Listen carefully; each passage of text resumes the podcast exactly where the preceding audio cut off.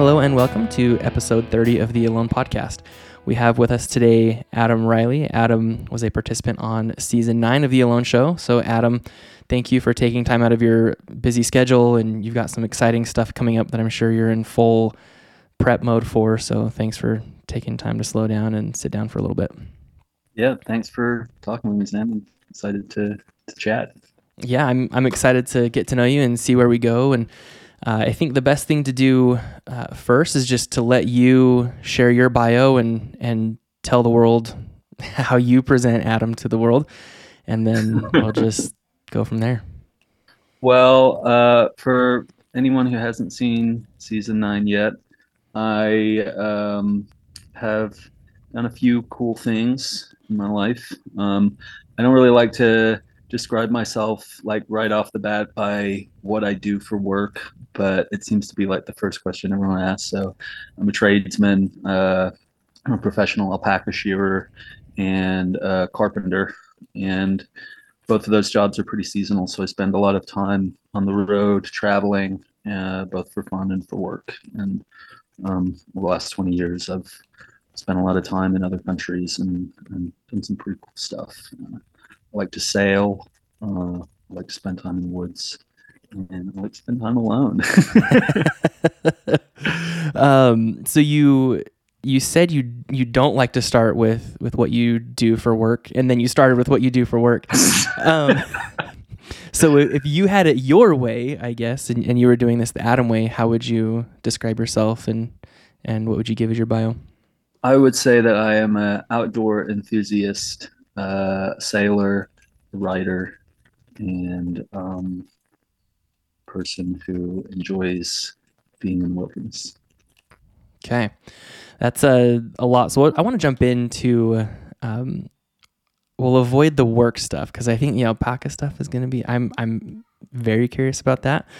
Um, probably just because I've been spit at by alpacas before. But um, we'll start with the sailing. So you have a, a little adventure coming up, and, and maybe this is a good way to to segue all of this. But do you have any? I mean, obviously you've got, I believe, a Kickstarter going right now. But do you have any other places that you want? That people can find you, that they can look you up and see your stuff. I don't know if it's your writing or if you're doing anything with your adventures or anywhere people can find you, social or anything else. Um, yeah, I'm not super active on social media, but I do have a YouTube channel um, that people can go to, Adam Riley, and uh, obviously I'm on Instagram and Facebook and, and that sort of thing. But um, our Kickstarter is active for a couple more weeks, and we're raising money. Uh, myself and my expedition partner, we're raising money for an expedition up to the Arctic next year to attempt to row the Northwest Passage, 2,000 miles of the Northwest Passage. So we're taking small homemade rowboats and we're going to go west to east um, in the summer of 2023. It's uh, never been done before uh, in rowboats. So we're trying to be the first. It's been attempted many times. Um, but we're hoping to be the guys to do it. That's awesome. Well, I will. I'll have a link for the the YouTube down below. And do you happen to know the the uh, Kickstarter, like your URL or anything like that you can share? I'll just it's I'll have that. very that long well. URL, but the uh, documentary is called Over the Top. Over the Top Passage Expedition. Okay. Yeah. Not cool. to be confused with the 1980s uh, arm wrestling movie, which I've featured never, Stallone. I've never heard of this movie, so um, dated myself a little. Bit. Usually, we get book reviews, but uh, an over-the-top arm wrestling movie with Stallone that sounds like a, a good one as well. So we'll get the YouTube channel and, and obviously that Kickstarter linked below. Um, so a, a rowboat passage of the Northwest Passage. You said it's been attempted multiple times, like recently attempted or? Yeah so actually this year there was two expeditions that attempted it. One one one guy on a stand-up paddleboard and i know crazy. And another dude uh oh sorry another team in sea kayaks and neither of them made it. They both maybe about four or five hundred miles i believe Sorry, when Adam said stand up paddleboard, I was in the middle of taking a quick sip of water, and so why he was like, "I know," is because I just about choked myself. So there's a so there's a group of folks that are kind of actively attempting to to Yeah. be the first to right. So this this is this is uh, probably one of the last firsts in Arctic uh, exploration. It's one of the last unclaimed records. So um, in the last ten years, really, it's, it's only become possible because of climate change and um, the reduction in sea ice in the summertime I up see. there. due to is it extended season or is it because the ice is coming Yeah. in closer? No, so so the the ice is receding a little bit more and more every year. I mean, it's it, it fluctuates obviously based Or on the open water is coming closer. I weather. guess. Yeah, um, but uh, it is historically at the at the lowest it's ever been. So whereas hundred years ago, you know, you would have needed an ice breaking vessel to to get through even in the summertime. Um, the, the the passage is opened more and more each year. So if we have a good year next year, a mild year, uh, we should have a clear pass. Well, that's But- negative. Calling that a good. If we lose good- more, a good- if we lose more sea ice, this will be great. Yeah. So she said about the last ten years is when this has been kind of something that people are actually able to start tracking towards. Yeah, so in 2010 there was a pretty uh, prominent expedition. Um, a, guy, a group of four guys and an ocean-going rowboat attempted it. Um, I've actually spoken with that guy quite a bit about his uh, his expedition attempt, and that actually informed the type of boats that we were going to take because they, they they tried to do it in this ocean rowboat, which has big tall sides and sleeping cabin. So you have two guys in the cabin and two guys on the oars at any any given time but it was so big and heavy um, that they weren't able to pull it up on shore very easily. Anytime the wind picked up, they were they were battling the wind, um, and uh, it, it wasn't it wasn't the right boat for for the mission. So we're we're going smaller, we're going faster, um, and there's been multiple attempts since then. Uh, we actually found out there's a big expedition, a British expedition, attempting it next year Hmm. uh, with with 24 guys. Oh man, so they're three boats. patting the stats in their direction. Yeah, but uh, you know I guess with that comes complication. the old the old saying: if you want to go fast, go alone. Yeah. Um, and while I'm not going to be alone, it's just me and my partner. Um, we're both we're both rock solid on this thing. So I, I actually think we have the advantage uh, over Yeah. size personally, speed speed over size on this in this expedition. Yeah, that's that's wild. So, how long have how long has this been on your radar? Uh, Ten years or?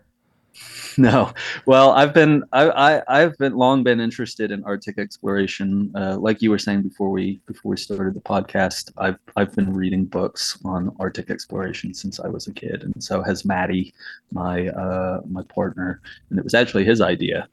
Um, we met through the Alone experience, and uh, I invited him to come work shearing with me this spring and we were just sitting around on the front porch BSing, and uh, the the Northwest Passage came up, and originally we were we were talking about doing it in an umiak, which is a native skin on frame boat that uh, native peoples up there used. Um, sometimes as many as 25 30 people in one of these boats and you can sail them and, and row them and they're they're they're awesome. Um, but once we found out we did some research and we found out that the the, the passage had not been done by human powered craft. That was when we kind of uh, the, the the trip evolved into okay let's we can do this in rowboats. We can we can row this thing. Hmm. and uh, I have to tell you, I love like I mean, it was subtle there, but uh, I guess something romantic inside of me loves the idea that you all decided to do. Um, I'm gonna call it crazy because I a lot of people call it crazy, but I actually think it's cool. Like I don't, I don't mean crazy, but that's like the best way to I describe mean, it. it is it is crazy Okay, It's I'm glad we're on the same page. Like I, crazy I don't, I don't mean like y'all are nuts. Um, but I I love that you just kind of I mean you didn't even mean to, but you didn't it doesn't sound like you didn't realize that this would be a first passage in this manner when the idea first spawned. Is that what I just gathered there? that's yeah no that's right we just wanted to we we both just really wanted to go up there and do the thing Gotcha. I love that. Um, again, just maybe that's just like the the romantic side, but just the idea of Yeah. hey, let's go do something cool. Uh, and then there's obviously this other side of it that you know. I'm I'm assuming that that other side of it has turned into kind of a big motivating factor, or is it Um, still just kind of the record the record was more like the cherry on top. Uh you know i mean that is really purely an ego thing. Like it's it's it's for me the the main motivation for going up there is that that part of the planet is undergoing a massive amount of change right now um, both from climate change and also from from the uh, effects of of people and and industry um, because the pass is opening up more and more every year, they're starting to see more commercial shipping up there, starting to see uh, more um, oil and natural gas exploration. We're starting to see um, more international kind of uh, fiascos between Russia and Canada and, and everybody else. So, you know, it's it's it's a very very delicate ecosystem. I mean, there are campsites in the Arctic that are hundreds of years old that look like someone just stepped away from them, right? Because the, the, that part of the planet things don't decompose quickly. Uh, it takes it takes uh, the landscape a long time to recover from from any impacts. Um, so this this influence that is this influx of of influence that's coming from people uh, is going to change it irrevocably for for the foreseeable future. And if there's a time to do it, now's the time. That's yeah, that's it's interesting. I guess that just kind of puts a lot into perspective when you stop and, and really think about it. Um, and we were Adam and I were talking about books that we've both previously read about Arctic and, and polar exploration. And my recommendation, I'm just going to throw it out there, is In the Kingdom of Ice by Hampton Sides. It's it's incredibly well done. If anyone at home is taking notes, um, but yeah, same thing. A lot of these expeditions would get ice locked and you know end up on foot or dead or on foot and dead. I mean, a very unforgiving place, really. And so it is kind of interesting to think that we are kind of in this weird place in time where navigation is more accessible to average means, but that also kind of marks the the death of what makes the place so romantic in a lot of ways, I think. So it's kind of an interesting an interesting balance and an interesting point in time. Absolutely. Yeah. And, uh, you know, there, there's a lot going on up there right now that people don't know about. And, you know, we're, we're planning on making a documentary of this thing. Uh, Maddie is a, he's a filmmaker, um, and he does some really great stuff. We will be taking a lot of camera equipment with us. That's what the Kickstarter's for is to raise money for, for better camera equipment so that we can really do justice to the, to the landscape and, and to the environment. This is gonna turn into like the the over the top hour because I'm like so fascinated. like I've got I've got so many questions. Like as you're talking, I'm thinking through um like so many things like like your boats are your boats done like your boats are built and ready Not not quite. I'm I'm I'm I'm uh, just kind of doing the finishing touches on my boat right now. Um, Maddie's a little further behind, but we'll, we're we're planning on have both the boats done by uh, by the start of the new year. so you'll each be rowing your own vessel Yeah. what's your weight target for the the boat itself So the boat unloaded weighs a little under 100 pounds, and um, we'll probably end up having about 250 to 300 pounds of equipment on the boat, um, between food, water, uh, supplies, camera equipment, etc. You know, we the the Arctic is very dry, so you know you have to you have to bring water with you, um, or a water maker. Um, you not obviously not for the whole passage, but you know you you have to be mindful of that sort of thing. And there are very few places to to stop along the way. There's a few villages, um, so we'll maybe once every three or four weeks we'll be able to pull in and we'll have some um, some food uh, sent sent to these village uh, postal depots, and we'll be able to resupply that way. But you know, we'll have to have food for a month at a time and camping equipment, uh, all all the stuff you need for a full expedition. How much how much margin are you planning for with like your food supply and stuff as far as taking longer to get into Probably a couple of weeks. Um, you could be you could be held up for a couple of weeks at any given time out there with with a bad weather system or something like that. We'll also have uh, fishing equipment and um, you know that sort of thing. Uh, we we both have spent a lot of time in the wilderness, and uh, you know I've, I've I managed to make do without a lot of food for for a fair amount of time. So I know I can go hungry. um but can you row a boat while you're yeah, that's a great question.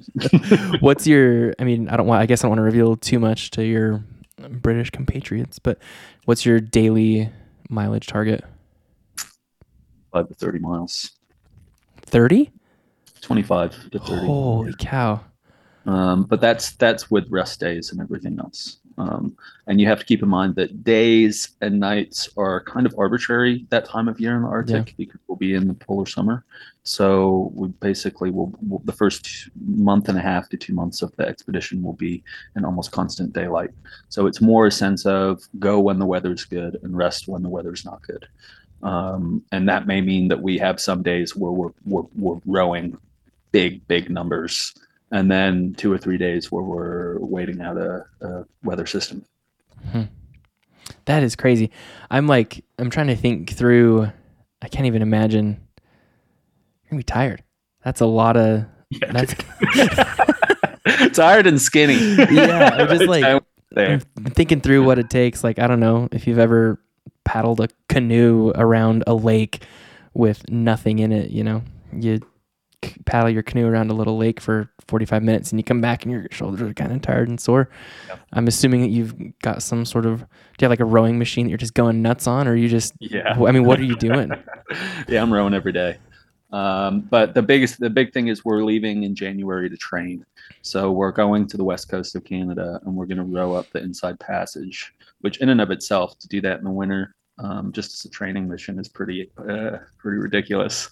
Um, but you know, the, the the best training is just doing it, and that's basically what we're going to do: put ourselves in uh, in some extreme conditions and weather, and really put the boats through the paces. Um, and unlike canoeing, the one of the reasons we decided to go with rowboats over a canoe or sea kayak is that you can generate a lot of power with a rowboat. You've got two oars, ten foot long oars, and you're on a sliding seat. I was just going to ask if you were going to So be fixed or sliding. So you're using your entire body your lower body and your upper body and to pull and um, those boats when you're when you're when you're pulling hard on the oars can can go uh, pretty fast How, how wide is your, what, your keel width, I guess? Is that what that's, how wide is your width? the beam Yeah. uh, it's it's four foot at the widest point on the boat Okay. Huh. Yeah. And I'm assuming that you've been studying like the the mode of I don't want to say failure because I mean it's not a failure, but have you been studying the mode of failure for lack of a better term of the other expeditions before you guys? yeah And are there Um, common threads or what's the what have you learned? Yeah. Uh, so going too big on the boats and on the expedition size has been a common failure. Uh, just you know, you're you're only as strong as your weakest link, and um, you know, you, you the more people you take, the more potential you have for a weak link there. Uh, dependence upon camping and and finding water supplies seems to be something that sucks up a lot of time and resources for people. So our boats have two, uh, each have a small sleeping cabin.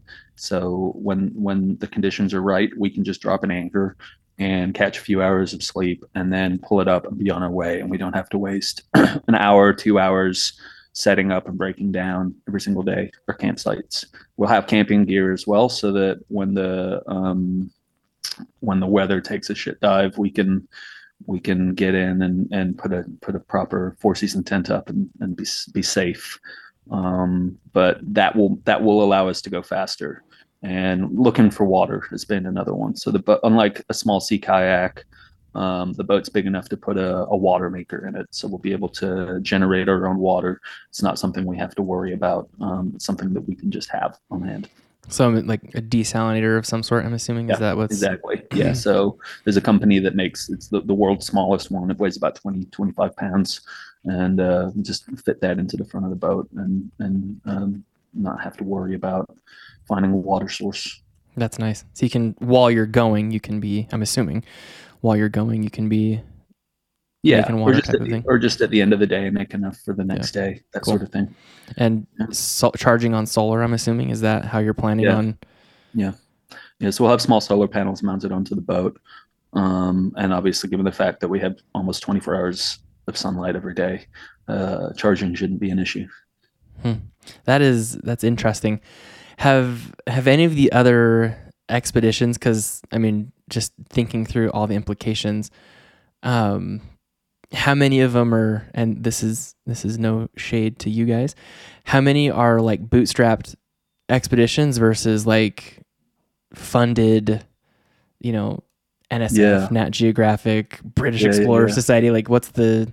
I'm because I'm assuming that there's some big names that are involved in some of these attempts. right? Yeah, absolutely. Um, there's been a few. There's been a few shoestring expeditions, and there's been a number of of um, you know, big big funded ones. Uh, I wouldn't know the ratio of one to the other, and the, uh, most of them probably fall somewhere between the two on the spectrum. Yeah. Um, you know, we're definitely uh, a bootstrap expedition there. uh, but I mean, I mean, it seems like some of that's choice, right? I mean, your purpose I mean, the boat the boats are homemade for a reason. yeah, like you're you're you know you're you're purpose built to be very very specific what you're doing. Yeah. which is cool. Yeah. Is it? Like, and go ahead. you know i have i have a fair amount of experience at sea um you know i've been single-handed sailing for for years and uh i did a a sailing trip in 2018 across the pacific in my sailboat on my own Dang. That's uh um it's funny. I had another question and that that comment just totally that totally just just made it um made it disappear. Um yeah, that totally I wasn't Yeah. Let's talk about that. Sailing. Sailing alone. You said you like to be alone. Um I guess why do you like to be alone and why on a journey like that because i can i mean sailing open ocean Yeah. So I I find that single-handed sailing is probably the ultimate test in self-reliance. You are truly truly on your own when you're out at sea on a boat.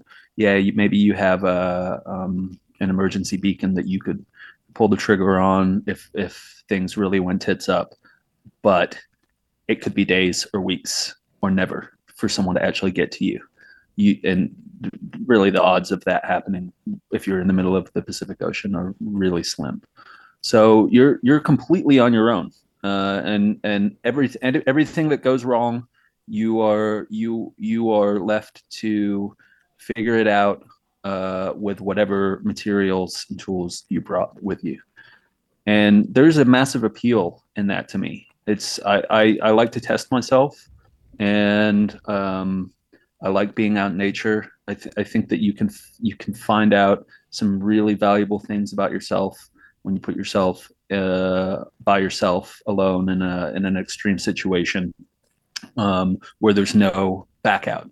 You know, even on the alone experience, if things got too real, you had a tap out button, and within an hour or two, uh, they were going to be there with a hot mug of bone broth and uh, you know take you back to your tent Yeah, and let you warm up you know? So but there, but but when you're sailing um you know there's there's nothing like that. And and, and there's really no uh there's no glory in it either like you know i, I remember I, I when i landed in new zealand um after this 8000 mile trip uh It's Nobody cared. like no, dude, no one gave a shit. Like, there's nobody there at the dock being like, "Hey, you did it." yeah. There's me with a bottle of whiskey, being like, "Damn, I'm glad I didn't die." That's a relief. That's funny. um, it's interesting, you know, when you're talking about that, and I remember talking to, um, oh man, I've done too many of these. Anyways, talking about Teresa. I was talking to Teresa, and we were talking Yeah. about Teresa's fun little swim where her non um, auto inflating life preserver was an auto inflating one and Oh, about yeah. killed her Yeah. um you know and and it was interesting to be like yeah you're you know between an hour and two hours away from rescue and and that seems pretty extreme but yeah i mean you're in the middle of the ocean. I mean you're yeah, and that that comment was not to negate the no uh, no not at all. the danger that is present in in being on alone at any given time because you know yes you do have uh, uh some somewhat of a safety net but there are things that can happen to you out there that um that will kill you yeah You I mean- falling falling through the ice into the water is probably the, the most most ever present danger that you have. Yeah. Uh, but you know, animal attack, or even just, uh, just stumbling and and and and incapacitating yourself in a way that you you don't have you, you're unconscious or something. You can't press the tap out button. yeah Mm, i don't i don't think i mean i certainly didn't don't take that and i didn't i don't bring that correlation to what you know we heard from teresa to say that one is better or harder than the other um, Yeah. because certainly you know if you take an axe to your thigh or you get extreme hypothermia an hour is too long right and, and an hour is extreme that's, but and, and an hour is just to get someone over over there with some medical experience Basic to, to stuff basic yeah uh, first aid. and then you're an hour back You're- or longer because Yeah. you know like an hour back to your to the base camp is not an hour back to a hospital you Yeah. hours hours and hours away at least for in our experience where we were in labrador yeah hours away from from proper medical care yeah um, and you know i think labrador probably other than maybe like the mongolia and patagonia seasons were the most the most remote in north Yeah. america of any of the of the seasons Yeah, the the reason why I bring that correlation is is again to your point. It's not to you know uh, what you see is very real, but I, I think in my brain I'm thinking through the the mental clarity and the mental focus that would come into play. It, it- it- to me, that's the side of it, the, the mental aspect, right? Of like, yeah it's one thing to be on, you know, be in your truck full of gear and be out of cell service, you know, but you've got your inReach and you know that within a few hours someone can get to you. And then you add that up to, you know, the alone experience. And each of these, I'm assuming you're getting more and more mentally acute and, and more and more tuned into what you're doing. And Yeah. so if you're in a situation where you, you know, you have no idea what rescue would look like, uh, only then it would be really expensive. Yeah. You know, I, I'm assuming that that brings just a, a lot of clarity and a lot of focus and puts you in a, a very unique mindset that probably is hard to replicate anywhere else. Absolutely. I, um, you know, if ha- had not been for my uh, single-handed sailing experience, I doubt that they would have ultimately picked me to be on the show, um, because that that did that was a kind of a unique set of skills um, and a, ba- a unique background that I don't think anyone previously who'd been on the show had had brought. Um, I, out of our season, I would say that. Um, Juan Pablo was probably the the other person that had the most kind of experience of ex, in extreme isolation and, and extreme conditions. Um, Yeah, he's why he did so well. I mean, the man's a freaking machine. Yeah, I Well, we'll throw another gratuitous plug in there. I don't know if if anyone. I, I think the book is called Thrive.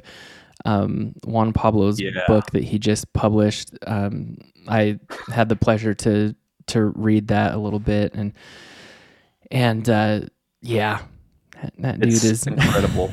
I had the I had the honor of uh, of being one of his uh, beta readers for Yeah. that book. And when he when he asked me, he's like, "Hey, I'm writing a book. Uh, I'd love for love for you to to look it over and tell me what you think. I was like, yeah, sure, dude. He said, you know, I'm like thinking Yeah. it's gonna be like 150 page book, 100 page book or whatever, and I get this like Yep. encyclopedia, yep. No, really. Like and I just look at it. I, I I looked through it and I was like, this is all in your head. this man has just written one of the definitive Mm-hmm. Guides to wilder- long-term wilderness survival. Yep. I mean, it is not just uh, it, it's incredible book. Yeah. Like I, I I read that and was like, wow, man, wish I'd, wish I'd read this thing before. I Read went out. before I know, right? Well, that's that's what Maybe happened to me. Is like I did the same thing. I did a pre-read for him and, and did some proof stuff or whatever, right? And I was doing the same thing. I was kind of expecting. I- don't know what I was expecting, but I think I was expecting, yeah, like 150, 200 pages, good, solid information. You know, I was not expecting to get literally like the encyclopedia of anything outdoors. I mean, it is it's absolutely nuts. Thankfully, Not, not to mention, he's such a good writer he's as good. well. hmm like like the the the passages i mean as someone who is also a writer and a, and a, and a prolific reader um the fact that english is not his first language and you Yeah. read that book and it's like wow this dude Yeah. is uh he is a worthy champion yeah. Th- thankfully, I had thankfully this is funny. I had just gotten COVID. Like I I just like my day one of COVID was like the day after I got my like link to be able to jump into the book, right? yeah And He had some so- downtime yeah, I had some downtime. And I mean, I think I read, I must have read six or seven hours, six hours a day for Mhm. like a week to get through. I mean, I was really, you know, you're doing a deep read. But, anyways, so talking about Juan Pablo, yeah, his book's amazing. Go check it out. If you have any questions on anything, um, it's really good. and the, the the the thing that he does amazing justice to in that book one more just one more thing about it is uh something that i hadn't seen in uh, many really any other previous survival books and that was how deep of a dive he took on the psychology of survival um, one of the books i read in preparation for alone is a book called deep survival and uh, it, it talks it, this guy basically looks at uh, various instances of, of when people have survived or when they have died and and how much the the mental aspect uh, Yep. plays a role in that and uh, f- for him to spend the first 100 pages or so in the book going over the psychology of survival for anyone who is planning on doing a, a, a long-term survival thing especially anyone who's planning on going on alone those that those are the things those are the nuggets those Yep. really are um the things that will will make could make the difference between living or dying for sure Yeah. Yeah. I mean, I'm sure, I'm sure JP wouldn't mind all the talking about his book. So if you want to say more about it, I'm sure he's to say, that, yeah. now we're done get, that's enough he gets enough of that yeah, right. Uh, this is about Adam, not about JP.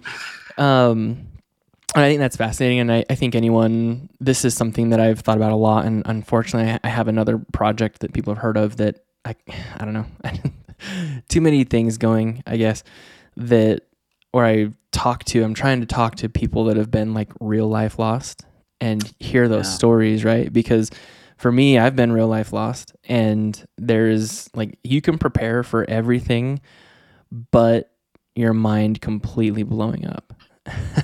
yes. Like because your your mind just i mean it's your most powerful tool but Yeah. it's also your like worst adversary. And you know so for me i started thinking about I'm like man like what what is like the gap today that you know people are like oh, i can make a friction fire and i can do this i can do that. It's like yeah but have you ever had your mind completely blow up right. because you're lost? And have you tried navigating all those things that you know in that situation so it's super important stuff so there you go jp And- we're done and that is that is one of the things that I find as a as a fan of Alone, the most fascinating uh, aspect of the show for me is the psychology Mhm. of the show and watching how different types of people respond to that kind of stress. Yeah.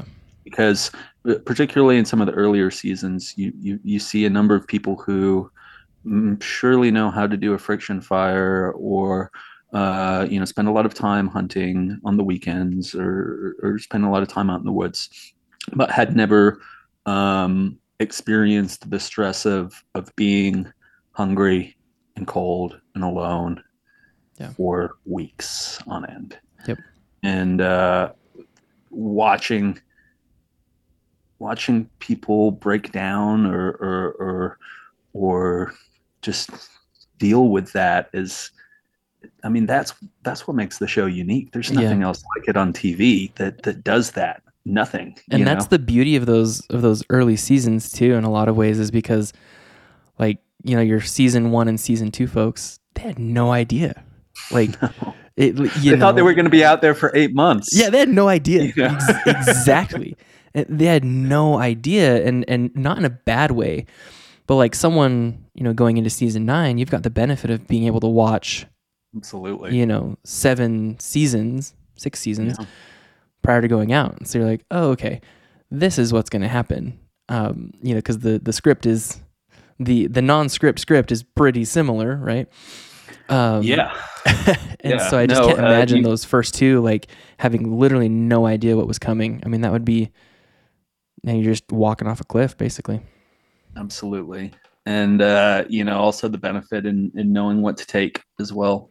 You know there's a reason that the that the 10 item list if you look through what people are taking now in seasons eight or nine it's pretty similar man. You Yeah. know there's a there, there's a few people mixing things up like you know in my season i was the only person to bring a tarp um brilliant by the way. Jessie jessie brought a machete. Yeah thank you. That that Uh, tarp was uh was the whole was the whole tarp that like clear material or did you like make a tarp out of various like you know- No, it was 12 foot by 12 foot clear plastic with the reinforced fibers that you would use in a, greenhouse or something like that. yeah Um, and I had a lot of, I had a lot of, I, I, I bought one before I went on the show and I played with it. I made all sorts of stuff um, just so that I knew what I could or couldn't do with it. Yeah. I like, for example, when I, the first one that I bought when I was preparing for the show, I tried to make a pair of gaiters that I could use to like wade out into the Mhm. water uh, so that I could fish a little deeper. That didn't work. it did not work. Um, as we learned from our friend terry a- you don't need waders up there you just go in naked yeah. you'll be just I fine made a I made a coracle, which is a, a, a type of skin on frame boat that I was planning on making out there. Uh, unfortunately, didn't, didn't get a chance to do that. But yeah, the, I had I had I'm very happy to have that item for sure. yeah that that tarp was kind of a i mean when i saw it i was like huh that's brilliant and it was i mean I, it'll be interesting to see what people do in the future but it seemed kind of like a revolutionary idea for those that haven't seen we don't want to i don't want to give away too much i guess but if you're listening you've probably seen so you brought that it was a clear tarp i mean you used it for windows and just all sorts of just smart things that just help the small stuff So the thing that I like, I I brought the tarp instead of bringing cordage, and I think that for me personally, I, I know a lot of people love cordage, but they, I think that if it's if you're if you don't have the ability to make a gill net with it, it's kind of an overrated item, um, because there's a lot of other things you can use, including the tarp, to make cordage. And Yeah. one of the things they didn't show on our season was that one of the first things I did with that tarp when I got there was I, I cut it into strips and I braided like 30 or 40 feet of cordage out of it. Um, and I used that to build my shelter and, and for various other things. and that there explains my question of i because the way when the tarp was like introduced this is so weird we're talking about a tarp from a tv show i'm sure someone at home is like i hate you right now it's a tarp um, but that's interesting because for me the reason why i kind of thought that you might have basically made a tarp i.e bought tarp material from a few different types of tarps and then essentially welded them together to make one tarp that fit the size requirement. I don't think they would have let that fly. I'm not sure. But and that's because of when the tarp was introduced, it's already like it, it was small pieces. And so I was like, oh, anyways, brilliant. Um, I, I moved on. no, I'm just trying to think like anything else from Alone that that you feel is important to to share or that you like want to get off your chest or just anything from that experience? Um, no, I loved Labrador. I will say that much. Uh, it was such an amazing, beautiful landscape, and I loved being on the river. Uh, you know, it was it was a overwhelmingly positive experience for me from from the very beginning all the way to the very end. Uh, I left with a smile on my face, and I like, yeah, it was just an incredible, incredible opportunity, and I I hope that they go back to Labrador for the next season or, or seasons subsequent. I know that some people were disappointed um, that there wasn't a, any polar bears or big elk or caribou or anything like that, but the opportunities were there. It just just didn't pan out um, that way, uh, and that's just the way she goes when it comes to the wilderness. You know, yeah. you could go out uh, hunting and and and not see a damn thing for a dozen times you go out. Yeah. You know, that's that's the way of the world. That's, that's how it works. yeah. Um, it's it's a lot different than having a refrigerator in a grocery store. right, exactly. Or maybe it's like a grocery store at the beginning of the COVID pandemic. I don't know. Um, yeah. a lot more sparse. I, with your experience and like your background, um, you mentioned you like the psychology of the show. I think the psychology piece of Alone is is what really is interesting to me. Like this, like the stuff is cool, like it's awesome. But I I agree. I love the the human side of the show, which is why I'm doing what I'm doing with talking to you all. Um, but with your background, with obviously you know an eight thousand mile solo sailing journey, was there anything psychologically that caught you off guard? about the alone experience? Was there anything that you were like, I'm ready for this? And then you're like, wow, I was I was not mentally ready for that. Yeah. Uh the homesickness. Really? The, yeah, dude, that that one really threw me for a loop. I have been away so many times in my life for six, seven, eight months at a time, and even been in situations where I haven't been able to call home or, or get updates on by email or anything for weeks or months. Uh, but something about being in that experience and being totally cut off in the midst of COVID um, really threw me for a loop. I had this weird thing when I was out there that uh, one of my parents had got COVID, and the, both of them are super high risk for for um, complications. Complications, exactly. And for some reason, I got it in my head. That one of them was like, gonna die from COVID.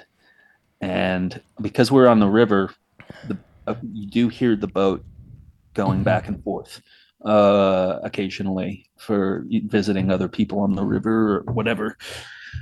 And there was a time there where every every time I heard the boat coming, I was like, "Shit, they're coming to this tell is it. Mm. The parents did."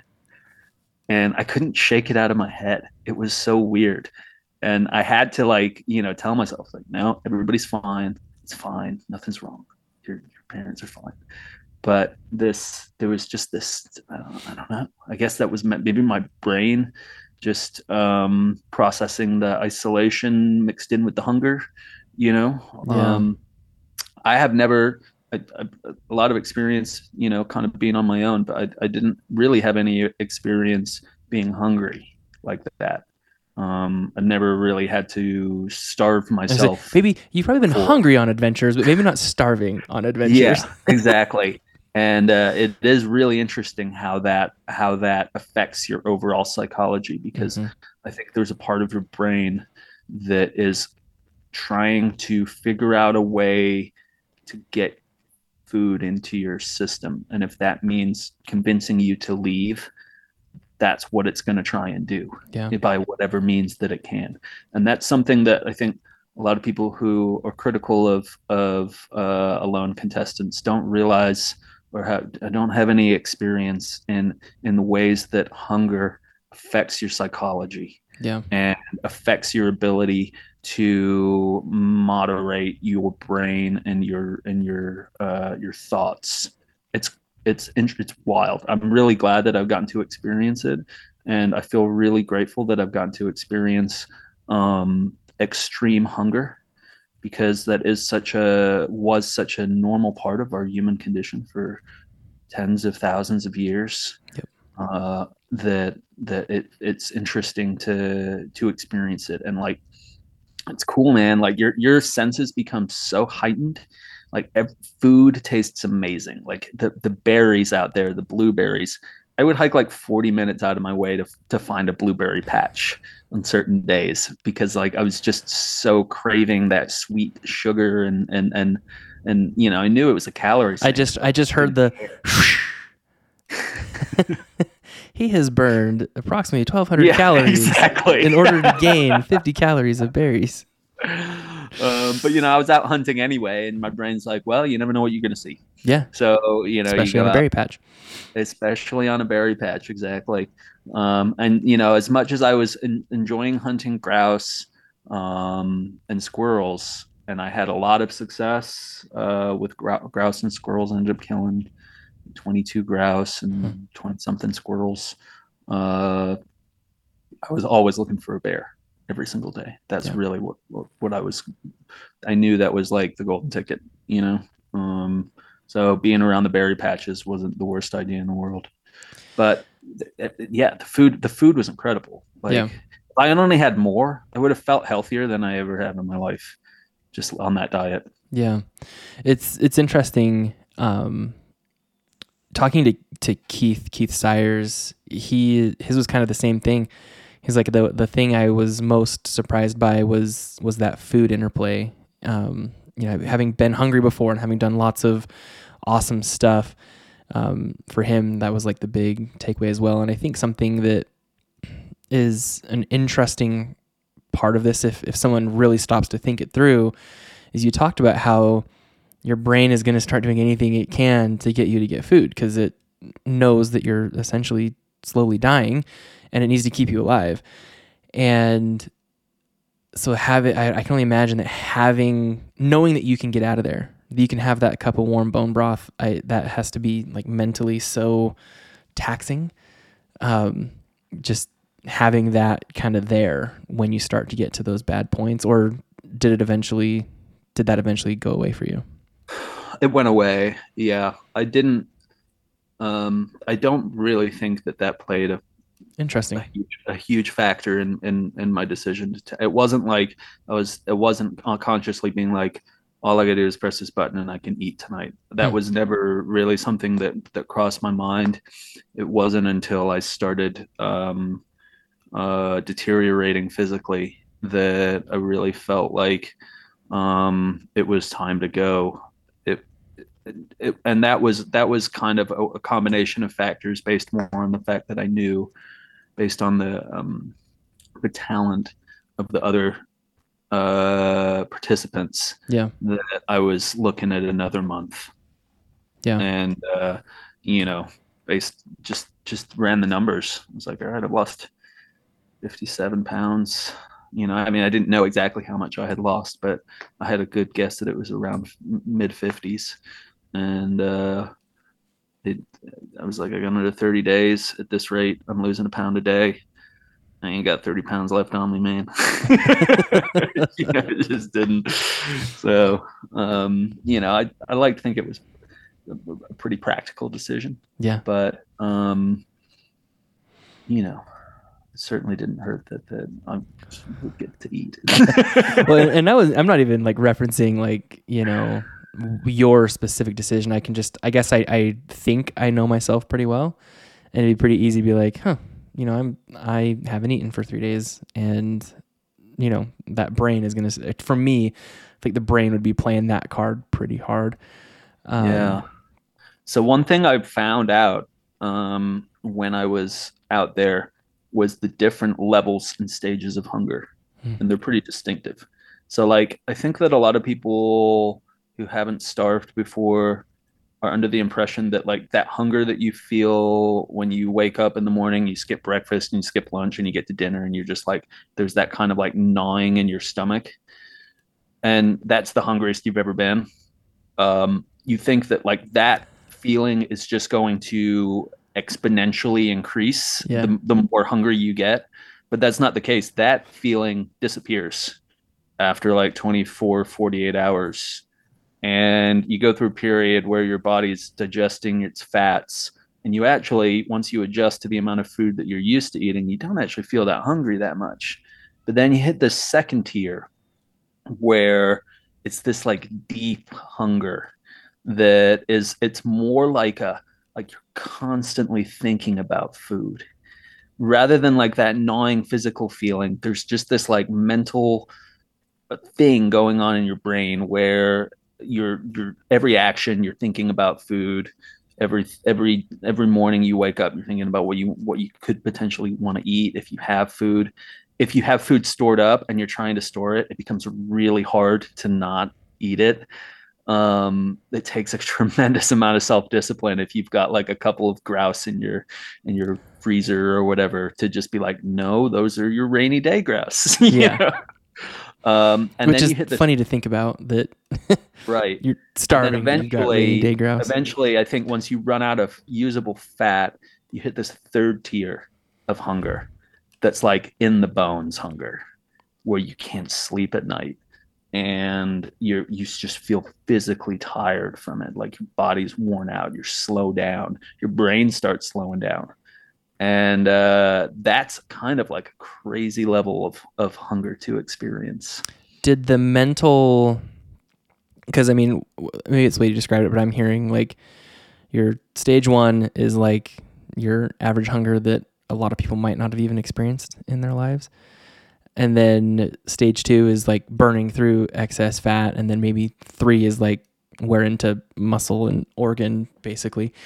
Um, mm-hmm did the did that mental obviously the mental acuity goes down but did that mental fixation change from two to three? Or was was it three you were still fully fixated all the time on food like you were in two it just the, the feelings and the maybe the capabilities are different? I don't know. Um three felt almost like a combination of one and two like the physicality of it started to return but in a different way where your where your your your body is just like starting to slow down. It's starting to like shut things down a little bit in order to preserve that last shred of fat that it has on it. Um but yeah the physic the, the the physical cravings the sorry the mental cravings are they still they're still there yeah. And i'm sure there's a stage four where that goes away and then yeah. you're dead you know? Very, i don't know. I didn't get that far. um, ask juan pablo. Did, right? Did you did you find that um that when you were in that you know like that eh, we're just going to call it there there's now officially four levels of starvation. Anyone who has written a phd on the subject doesn't know anything because there's four levels. Uh, when you were in that level three, did you find that it was still easy for your body to give you like an adrenaline dump of energy to go procure food when the opportunity was there, or was it? Like, no, I guess I'm just trying to like think was, through like that was that was when I started having to make some critical decisions about what what I was capable of okay. uh, in, that final in that final um, chapter and and you know the the last few days that I was out there I was having to go further and further afield to find food because I had kind of drained the resources in my immediate area mm-hmm. so I was hiking out a, a, few miles from my camp along the river uh, which is really tough hiking because there's a lot of dead and downs a lot of a lot of obstacles a lot of hills uh, and valleys and um, it was it was exhausting even when I was healthy. But I remember I got to this point where like I, I, I just ran out of gas. Like I, I think that's the thing that you feel the most is that like you physically feel your gas tank. Whereas like if you have some reserves on your body, if you're in a normal healthy state and you go a day or two without eating and you get some bad sleep, you can kind of just power through it, you know, like you're just like, oh God, I feel like crap, but I just get through the end of the day, get a good night's sleep, I'll be fine.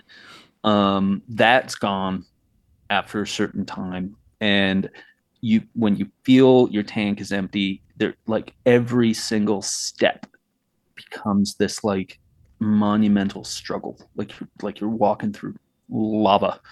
And uh you're just trying to like remember I was it was very cold, and it was maybe three hours away from my camp, and uh, hit this wall, and I was like, "Shit, I gotta get out of here." I gotta get back. Like it started it was snowing. It was like starting to get dark almost. And I was just like, oh my God, I'm kind of in a survival situation right now. Because like I, 50 I days in, to- Adam realizes he's in a survival situation. Yeah, like and I was like, I need to I need to figure out what I'm gonna do. And I was in this valley hunting grouse. And I was like, okay, I gotta top out of the valley because I can't walk back the way I came. I don't have it. I don't have it in me. So I struggled up to the top of this hill, and then like it was kind of like a bog up on top of my like I had like this steep hill, very heavily treed hill with all these little valleys and creeks, and then you got up onto the top and it was all burned out, like just like Karie Lee's site. It was like dead trees and low bushes, and it's very wet. But at that point, it had all frozen over, so it was actually fairly easy to travel. So like the first month, month and a half, that's that area was really difficult walking because you'd just be step in the wrong spot and be knee high in water. But at, at, at some point it froze over a little bit and then it was like, oh God, I can I can walk normal. so I managed to get up there and get back. But it was kind of scary. You know, it was like, oh man, like this is what it feels like to hit your physical limit Yeah. and and that was unusual for me because you know normally like i've i've always been able to like jump over that wall and and and find the resources to kind of like get myself wherever i need to be and i did that but that wall became really high and really difficult to jump over in those final days Yeah. Yeah. It just, that's, to me, it's just, it's an interesting, it's just an interesting thought of trying to understand because like the body and the mind is so fascinating and Mhm. how it interplays, you know, and, and uh, what you've just shared, I think is, is very fascinating to hear your experience of what that felt like physically and, and mentally. Um, just that point of, of what does the body truly keep in reserve at any given time to be able to do a thing to be able to do the next thing you know? Yeah. Just it's i don't know it's interesting. Um it's funny we we're at an hour we haven't talked about alpacas. I like still thank I- god. I still have questions like about the over the top. I've got questions about your your solo sailing Oh, hit um, me man anything anything else about alone or, or that experience while we're still here No, it's uh, I'm, I'm I'm a forward thinking person. I'm like I haven't been thinking much about Alone since the show came out. I'm I'm my mind has been 100% focused on Yeah. on uh 2023 Good and this this next thing because this is like the easily the most difficult thing I'll, I've ever attempted in my life. are you someone who is is constantly like do you feel like you need to be working towards some big thing? Like was there something i guess i guess the answer to that is yes. You had your Yeah. solo sale and then after that it seems like you were probably pretty soon after starting to gear up into this alone thought process and then alone wraps up and now you're gearing up towards over the top. Like do you mm-hmm. already know what's 2024 like or is that No. kind of on hold No. for 2024 is gonna be rest and relaxation. I think. sit down through our mountain of uh, of footage and and and make make a, a really cool documentary. That's I think that's what 2024 is gonna look like.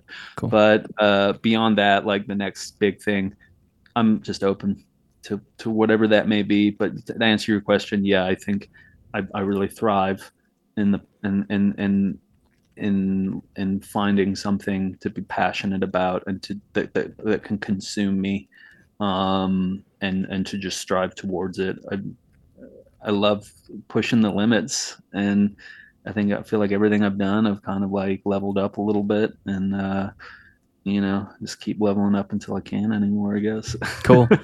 Um how far for over the top like what's your i'm assuming it's going to be it's close but how far offshore is your typical will you typically be and then how deep of water depths do you think you're going to be in usually or have you looked into that Uh, yeah, I've studied the coastline fairly closely. Uh, the depths are quite variable, um, especially in the first. We're we're going from west to east, and especially for the first several hundred miles. There's there's quite a lot of shallows and and and shoals and sandbars. It's quite sandy, um, so some of it will be shallow. But to be honest with you, anything over six feet, it, it could be. It doesn't really matter. Yep. um, when it comes to the the depths, other than the way that the the tides and the and the and the swell will affect Impact that. you. obviously, if you're in your shallower swells will feel uh, bigger and and will, will, will, tides and currents are going to play differently, that sort of thing. Um, as far as how far offshore we'll be, again, it just depends on the conditions. Um, I think that we'll stick fairly close to shore because the weather can change so dramatically you can go from dead calm to 30 mile an hour winds in an hour out there. And we need to be nimble enough and and close enough to shore that that if if the conditions really take a dive that we can get in and keep ourselves safe so i think probably a mile or so offshore but there's a couple of uh, big um, uh, crossings that uh, we have to do that there's no way around them that will be upwards of 70, 80 kilometers uh, across. You know, so 18 hours on the oars, 18, 20 hours on the oars with a with a really good weather window. Um, that's the only way that we could do that safely. Hmm. Will you? Um, what kind of food are you bringing? I'm like, because there's, I guess there's the, yeah. What kind of food you're bringing? Because like today endurance events today are like you know it's not long term sustainable but there's a lot of short term highly sugared highly caffeinated energy food. And then there's obviously your deeper sustainment. Are you doing a mix of that or is are you leaving out the the high sugar quick energy? What's what's your stuff look like? Uh we have not actually discussed nutrition that much yet. Um Teimojin from season 9 mm-hmm. uh is a good friend of mine he is going to be helping us out uh, with the medical side of things and with planning, um, and I'm hoping with nutrition as well. Uh, but in the long term, I think when you're talking about two or three months, you eat the foods that your body's going to crave. Hmm. Um, mm. That's what I did with my with my sailing, and uh, I think the healthier the better. Um, I I don't really like the freeze dried uh, ready meals, even when I'm on a regular camping trip and I'm sure we'll have a few of those on lock for when when when we just need to cook something quick and and, and eat. But there's a ton of salt in those. They're not very good for you. Yeah. Um, I I would imagine that a lot of our food is going to be freeze dried, but, but we'll probably dehydrate it ourselves, um, freeze dried ourselves. Uh, pemmican would be a really great choice. It's, uh, something that going to maximize our caloric intake for the weight. So foods that are heavy and not very nutrish, nutritionally dense are not going to make the trip yeah. because every pound counts when you're having to pull it with your with your own body strength. Do you all have access to a freeze drying solution? Uh, I have a dehydrator. I have a dehydrator. Dehydrator. Yeah, um, and we can figure something out. We can smoke food. We can. We can. Yeah. We've, we've got options. Um, we'll we'll, we'll probably start uh, really digging into that in the spring uh, once we once we're getting a little bit closer to the time. Cool, good on you. Um, and then another question. I hate asking the obvious questions because that's boring. Talking about the obvious stuff isn't fun, but your your solo sailing, um, especially your eight thousand mile journey, what was the like the most I'm, I'm assuming. I mean, sometimes I guess the answer is no. But what was the most scary part or the most real experience on that journey? Oh man, um, I had a couple of I had a couple hair raising moments. So I the the boat was old. It was a 1961 uh, Choy Lee wooden sailboat. Um, absolutely beautiful boat. It was made out of teak and mahogany and there wasn't a shred of plastic on the thing. It was all wooden and steel and and, and bronze and beautiful boat. I, I bought it in Panama before the trip, especially for the crossing. I paid ten thousand bucks for it, which is just absolute freaking steal. And uh, I had maybe two days solo experience on the boat before I took off. so I just kind of like put some food in there and just went for it. So I'm, Um, I'm going to stop you for just a second because that I'm assuming that boats are either set up for solo sailing or set up for like crude sailing, or is that not a thing? Some boats are easier to sail by yourself than others, for sure. Was this a good solo sailing vessel? Per- the Okay. perfect solo sailing boat. Yeah. Okay. So you know it was 35 foot, which is not tiny, tiny, but it's small enough to comfortably handle the sails on your own. Uh, and if something went really wrong, you could power the sail down, pull a sail down physically if you needed to, if uh, if something happened with your rigging. Um, and it was a sloop design, so that means like you have your mainsail and your foresail, which is a really simple rig. Um, only having two sails to handle is it makes things a lot less complicated. Um, and it was a tiller, so you know I from I could lay down in my in my uh, cockpit, and with one hand I could adjust the self steering mechanism. I could put my hand on the tiller. I could see the uh, chart plotter, and I could pull in on the jib sheets, which is the the ropes that control the the foresail. I could do everything from seated position, uh, which is great. And I did that a lot. I just slept out in the cockpit and just laid back. So really, you you sat on your butt for eight thousand. I sat on my ass for three months, man. Yeah. Um, but uh, yeah, I had some. I, the, the the reason I was was saying that was because because the boat was old. Some of the um, some of the things on the boat were were pretty old as well, and the self steering system, which is this elaborate contraption that sits on the back of the boat, and it has pulleys and gears, and it has a little um, a little rudder down in the water and a little sail up.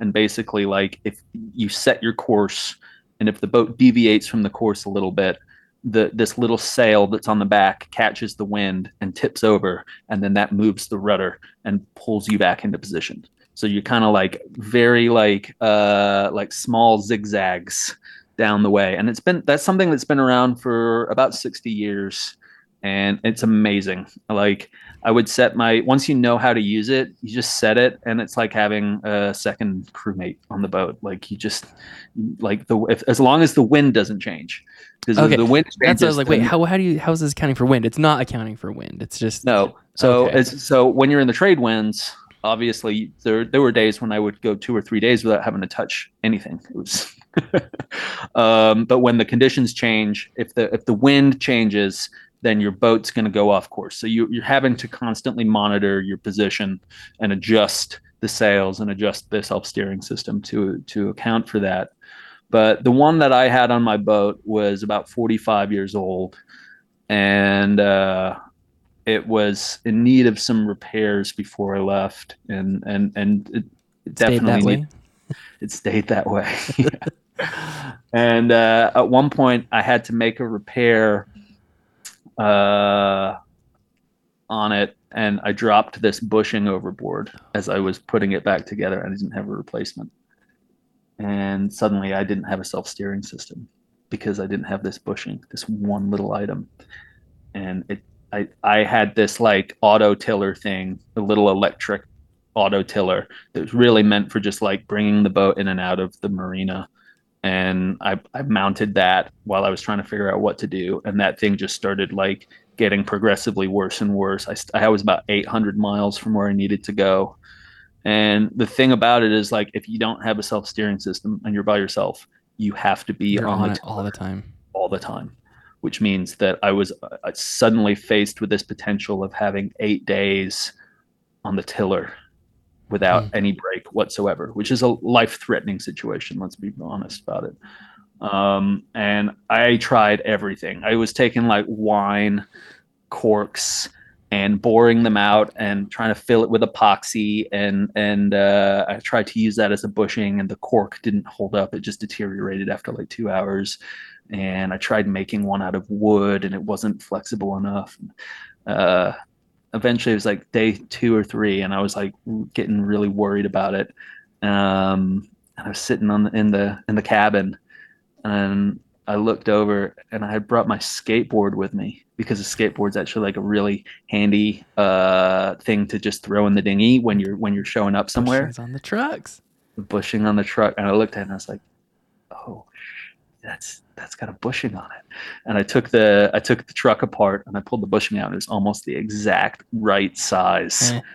and I slipped it on there, and it worked like a charm. It got me like two thousand miles. Uh, that was my next question. But did that like Yeah. make it through, or did you? Yeah, So so, it was it, it, was a little work, it wasn't well. ideal because it wasn't the right fit. My steering started deviating a little more than it normally would, but it got me to I think it was on the island of Moorea in uh, Tahiti, um, in uh, French Polynesia. Sorry, that um, I stumbled across another sailor who had the exact same self steering system on the back of her boat, and I rode over there and was like, "Hey, buddy." you don't happen to have a bushing, do you? And they did. They had a whole spare set, so as you, any rational, normal sailor would, um, and they hooked me up. But that, I, the other drama with that self-steering system was on the way down to New Zealand, and uh, the the um, uh, the steel uh, rod that hold held the rudder in place snapped in half Hmm. and it was like three o'clock in the morning and i was down below trying to get some rest and suddenly i feel the boat shift in a, in, a- in a weird way and once you've been on that on a boat for that long by yourself you become it, it becomes like an extension of your body anytime anytime something changes the weather changes the, the if you start feeling the boat move in just a tiny different way you're alert to it you suddenly like and i just remember sitting up and I was like something's not right and i ran up on deck and first thing I did was I ran back to the self-steering system because I knew that was the most likely culprit. And this rudder was like hanging on by a thread of metal. And I didn't have a backup. It was the only rudder I had. so I immediately like reached over and I grabbed it and I pulled it up. Like, were you at a- risk of losing the whole thing too? risk of losing losing the rudder, which would have left me without a way to steer. Um, and I reached So not only and I broken, you almost lost it. almost lost it yeah i couldn't believe it that this that's just corroded i mean it's the ocean you know like even stainless steel like you find a weak point and it corrodes and it just eventually it's going to go um grabbed it pulled it back up on board and i had a spare piece of uh pipe that i could use to reattach the rudder. But the problem was this thing hung quite far off the back of my boat. And in order to get to it, I had to squeeze myself uh, through the pulpit, which is like the steel rail that, like the protecting rail, to the to keep you from falling off the boat. It was like ran along the back of the boat, and this is like four o'clock in the morning, and I have this whole heavy ass rudder in my hand, and I tried to squeeze through, and I can't fit, so I got to take my um, life jacket off, my harness, and my life jacket. So I stripped down, naked, and I squeeze myself through this space and I'm hanging off the back of the boat. The weather's not great. The boat's bobbing up and down and, and, and, and swaying and yawing. It's pitch black. And uh, I, I managed to, with half my body over the back of the boat, get this uh, rudder back in place. And I try to pull myself back and I can't get back. I, I had too, squeezed myself too far and I had no leverage to pull myself back. So I'm stuck halfway off the back of the boat, hanging off the back of the boat, stark naked, four o'clock in the morning, 700 miles from anywhere. And I had, I knew what I had to do. I had to pull myself all the way through, Through. drop down into the water, and then pull myself back up onto the boat um, before the boat kind of got away from me. Yeah, just to say Yeah. before it takes a ride. but fortunately i had the sails down because i had been making this repair but that was one of the scariest moments of my life i had a little panic attack to be Ah. honest with you Can- I, I i because just the, the thought of plunging into this like pitch black ocean without any safety tether by myself i was just like oh my god this is it, I, I just had a little yeah like i said it took me a minute to really just kind of let myself do it but i, I had to. So squeezed through dropped down and immediately like grabbed on to the pulpit as the boat like came down in a wave grabbed on and just like yeah, you gotta not get whacked by that thing too. and not get whacked by the gracious. rudder. Exactly. Um, this is gonna this is not to come out the way it's intended, but I have to say it, even though th- it's it's not going to come out right.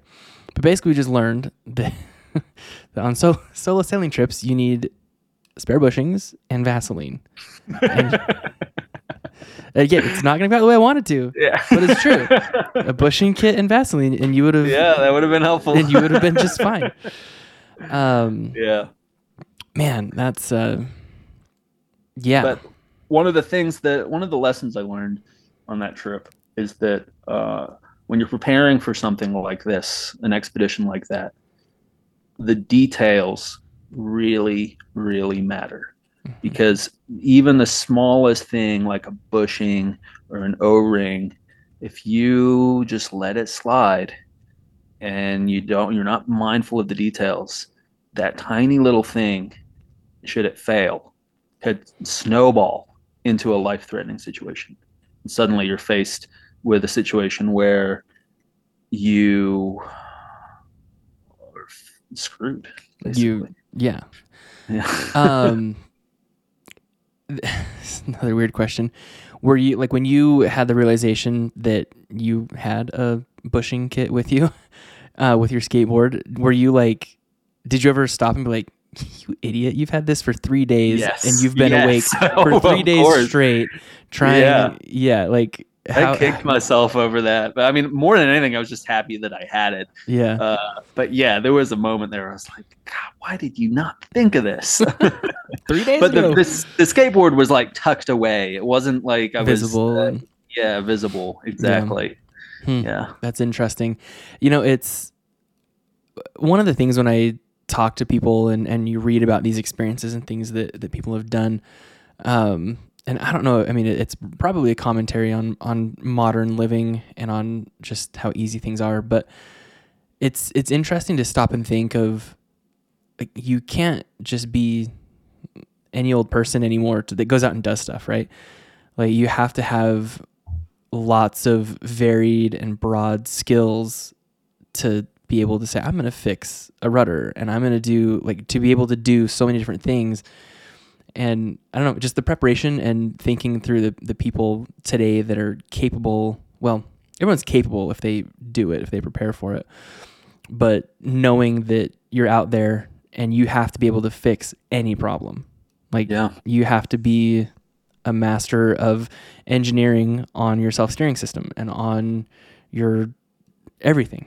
Not necessarily a master, but Well, a jack. you know, like you got to be a bit of a jack of all trades for that kind of thing. Um, and I think to be involved in any kind of like wilderness expedition, you have to have multiple skill sets. Yeah. um, for sure. And even to be on a, a, a show like Alone, you have to have multiple skill sets Yep. as well. You know, like for me being on the show, I was able to lean pretty heavily on my carpentry background, um, as well as my sailing background and, and my my outdoor survival skills and that sort of thing. Um, you know, and I had kind of done all of these different jobs over my life, uh, wrenching on cars, working in a wilderness therapy program, teaching myself how to sail, like you know, all of that kind of stuff definitely comes in handy. And and and and yeah, you got you got to be able to wear all sorts of different hats, especially when you're by yourself. yeah. Hmm.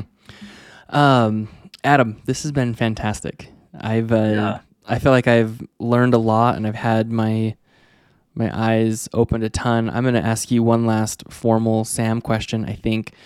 Um, and then we'll let you kind of give some closing thoughts or any last things you want to mention or talk about. Um, but a, a few years ago, I guess it's uh, seven or eight years ago, I had the opportunity to go on a, a whale watching excursion off the coast of Oregon. And the reason I call it an opportunity is because it, it wasn't like a perfect day. It was um, a day that they probably should have like not done the whale watching trip for a bunch of just you know idiots off the street. Um, but so we were in stormy seas in a Zodiac. So a great, you know, a great little vessel, but um, we got hit in the storm and like everyone, you know, we're going out and like everyone's coming in, you know, and we're like, Yeah. that probably should have been a, been a, a clue. But I'm grateful that like the captain of the vessels like kept us out there because I got to experience. You know, it wasn't. It could have gone sideways really quick. Um, but like swells big enough that you'd rise and you went down into the valley like you couldn't see shore or anything you were just in the in the wave you know mm-hmm. and that experience like my dad was in the navy and like so i'd hear his stories and that experience of just being on a freaking motorboat zodiac low sides in the middle of a storm like it kind of changed something in me like it i don't know it just it did a thing and so i'm curious of what your experience is like what your thoughts are on on storms on the open ocean and and what that's like solo sailing because I'm assuming you didn't have perfect bluebird weather the whole way, unless you did. No. um, there's something really uh, intense and cathartic about being out in a storm at sea, and I've, I I I can't think of a, a any other natural phenomenon that I've been in where where I have felt so small and insignificant as the times when I've been out at sea in a small boat and and at the mercy of the elements. Um, it's awe-inspiring. It's terrifying, or it can be if you if if especially if you don't necessarily have a, a lot of confidence in your boat. My very first sailboat uh, that I had was not a was not a supremely seaworthy boat, and I got caught in some fairly big storms in that boat, and and it adds a layer of of fear when you when you can't 100% rely on your boat. Whereas Rose, my my boat that I crossed Pacific in, even when the weather got real bad, I felt safe in her. You know, I knew that that I was the the the, the limiting factor. You were the yeah. Yes. Um, but yeah, it's it's amazing and going up to the arctic uh, one of the things that that i've when spoke, speaking to some of the other people who have attempted it is the the size of the waves can be quite big and and you know there was a couple of days with kevin who did it uh, the one the guy who did it with the four man team um, where he said that they were experiencing house sized swells these just these massive rollers coming yeah. through and uh, you know it's cool, man. The ocean's yeah, an amazing it's, thing. It's like I'm just sitting here thinking because, like, I don't know. I think that's another like life experience. If you've never been on a small boat out at in the open ocean in a storm, because like it's not it's not for everybody. no.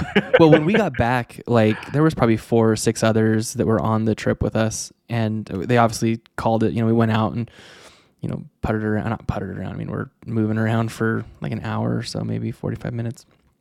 And we get back, and the four or five other people that were on the excursion with us were all like pissed off and they wanted refunds and they were like so mad.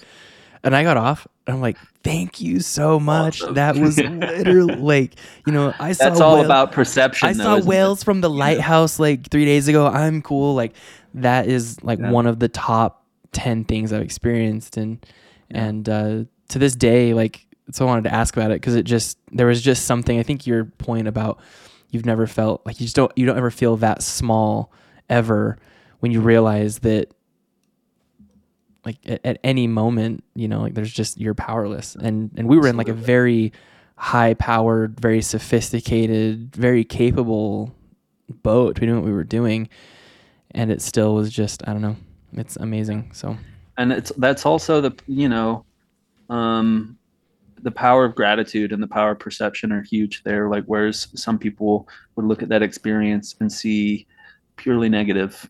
Yeah, um, forever. They're always going to look back and be mad about that, it. Yeah, they didn't see whales. They went out to see whales and they didn't see them. Therefore, it was a failure of yeah. a day you are looking at that and and seeing I experienced something I've never experienced before, and I was able to uh, experience the power of nature, and I love that. Like, yeah, I think that that's that's the hallmark of a survivor.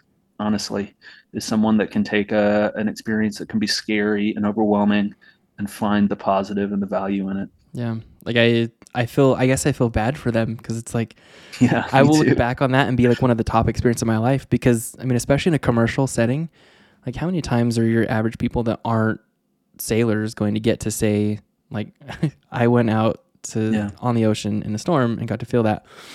Especially when you're when you're reliant upon commercial means to do that, right? Um, Right. So, Yeah, anyways, no, cool, man. I uh, loved it, and I'm thanks for sharing your experience with that because it's just I don't know, it's a cool thing. Uh, as we wrap up, just want to ask you: Is there anything else that you want to mention or share or say or whatever as we're closing up today? I guess just one one final shameless plug for uh, the expedition.